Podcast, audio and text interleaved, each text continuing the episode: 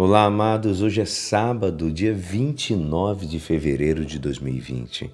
E hoje a nossa igreja nos convida a meditar juntos o Evangelho de São Lucas, capítulo 5, versículos 27 a 32. Naquele tempo, Jesus viu um cobrador de impostos chamado Levi, sentado na coleteria. Jesus lhe disse: Segue-me. Levi deixou tudo, levantou-se e o seguiu. Depois, Levi preparou um, em casa um grande banquete para Jesus. Estava aí grande número de cobradores de impostos e outras pessoas sentadas à mesa com eles.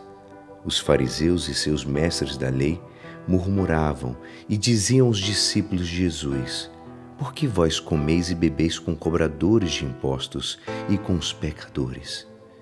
Jesus respondeu: Os que são sadios não precisam de médico mas sim os que estão doentes. Eu não vim chamar os justos, mas sim os pecadores para a conversão. Esta é a palavra da salvação. Amados, hoje Jesus acolhe perto dos seus amigos íntimos uma pessoa que era considerada um pecador público. Mateus, Levi Mateus, não só mexia com o dinheiro considerado impuro por provir de pessoas de fora do povo de Deus, mas que além colaborava com uma autoridade estrangeira, odiosa, ávida, cujos tributos podiam ser determinados arbitrariamente.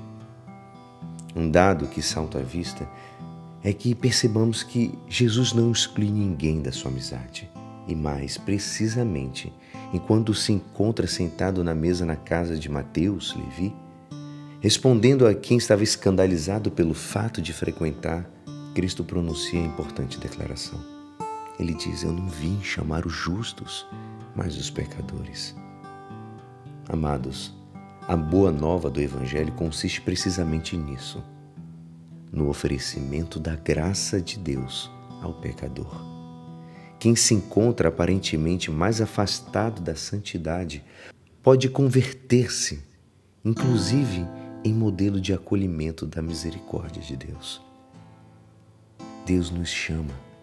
Nós somos esse Mateus Levi. Ele chama cada um de nós a participar do seu lugar mais íntimo, da sua amizade, porque ele veio para cada um de nós.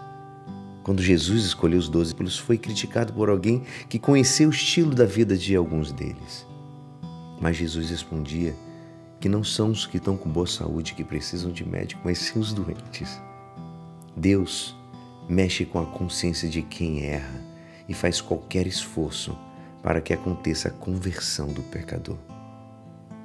Amados, se você tomar a atitude de uma conversão séria, você vai ter suas, as pessoas que vão estar criticando você, te chamando de falso profeta, ou te chamando de falso evangélico, ou rapaz de igreja, etc. Não faltarão palavras para te dizer ou para tentar te moldar à maneira deles. Não foque nisso. Foque apenas no Jesus que veio para você. Como é importante saber reconhecer a voz de Deus que nos ama e zela por cada um de nós.